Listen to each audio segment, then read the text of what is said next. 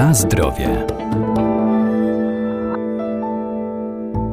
Nawet najdroższa i najlepsza jakościowo żywność nie będzie trwała, jeżeli nie zapewnimy jej właściwych warunków przechowywania, czy też odpowiedniej obróbki termicznej. To ważne, zwłaszcza w przypadku olejów roślinnych wykorzystywanych do smażenia, które mogą mieć negatywny wpływ na nasze zdrowie, ale też pozbawiać produktu prozdrowotnych właściwości.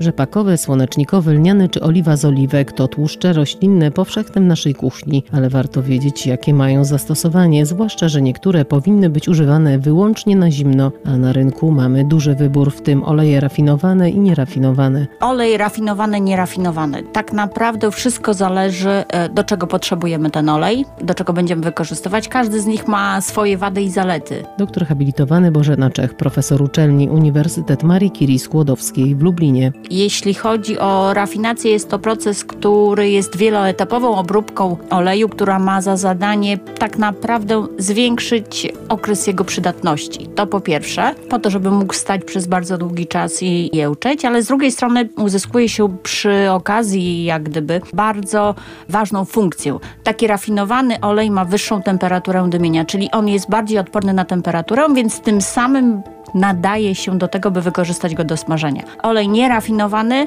nie jest przeznaczony do smażenia, tylko do sałatek, do dań takich spożywanych na zimno. Więc jeśli potrzebujemy oleju do sałatek, używamy tego e, nierafinowanego, nieprzerobionego wielokrotnie, a jeśli potrzebujemy smażyć, wtedy korzystamy z olejów rafinowanych. I tu chyba najlepiej sprawdzać się będzie nasz ten klasyczny olej rzepakowy, rafinowany, który ma bardzo wysoką temperaturę, właśnie ten punkt dymienia, więc jest odporny na bardzo wysoką temperaturę. Drugim takim olejem, który mógłby być wykorzystywany do smażenia jest oliwa z oliwek, ale też rafinowana. I kluczowe jest to, żeby ten olej był używany tylko raz, bo gdy będzie używany wielokrotnie, to powstają związki, które mogą mieć bardzo szkodliwe działanie na nasz organizm. A z drugiej strony prawda też jest taka, że nie może on właśnie zacząć dymieć, bo to dymienie świadczy o tym, że już rozłożeniu ulegają składniki oleju i powstają na przykład rakotwórcze związki, takie jak akroleina, więc wszelkie objawy dymienia są tym czynnikiem, który powodują, że taki olej powinien być automatycznie wyłączony z użytkowania.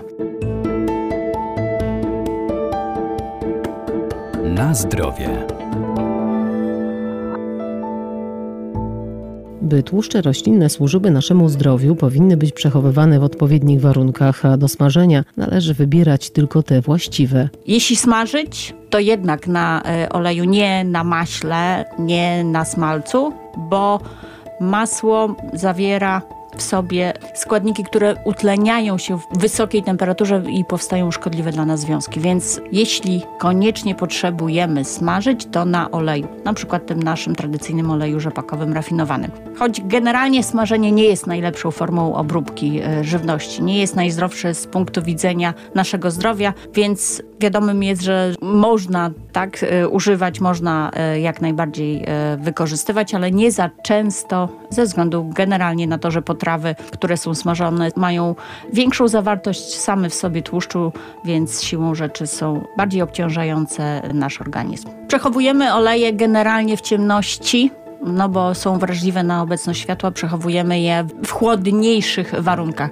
Nie musi być to lodówka, ale musi być to temperatura w miarę niewysoka i generalnie ciemność. Bo jełczeją, psują nam się, a szczególnie te, które nie są przetworzone, y, prawda, czyli te stłoczone na zimno. Chociaż one same w sobie zawierają chociażby witaminę E, która już trochę przeciwdziała rozkładowi tego oleju, ma pewne właściwości takie, może nie do końca konserwujące, ale utrzymujące tą strukturę oleju, no ale światło i temperatura to są te czynniki, które niszczą właściwości, więc tutaj ciemności i w niewysokich temperaturach.